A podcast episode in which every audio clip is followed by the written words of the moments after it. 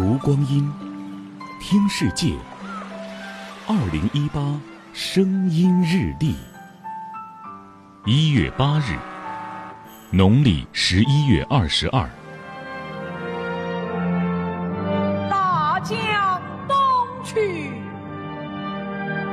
浪淘尽，千古九百八十一年前的今天，这首词的作者苏轼在四川诞生。世人多称他才高八斗。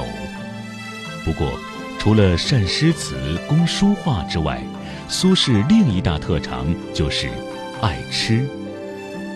东坡鱼、东坡肉自不必说，他还曾日啖荔枝三百颗，吃个芋头也要写出“味如牛乳，更全清”的诗句来。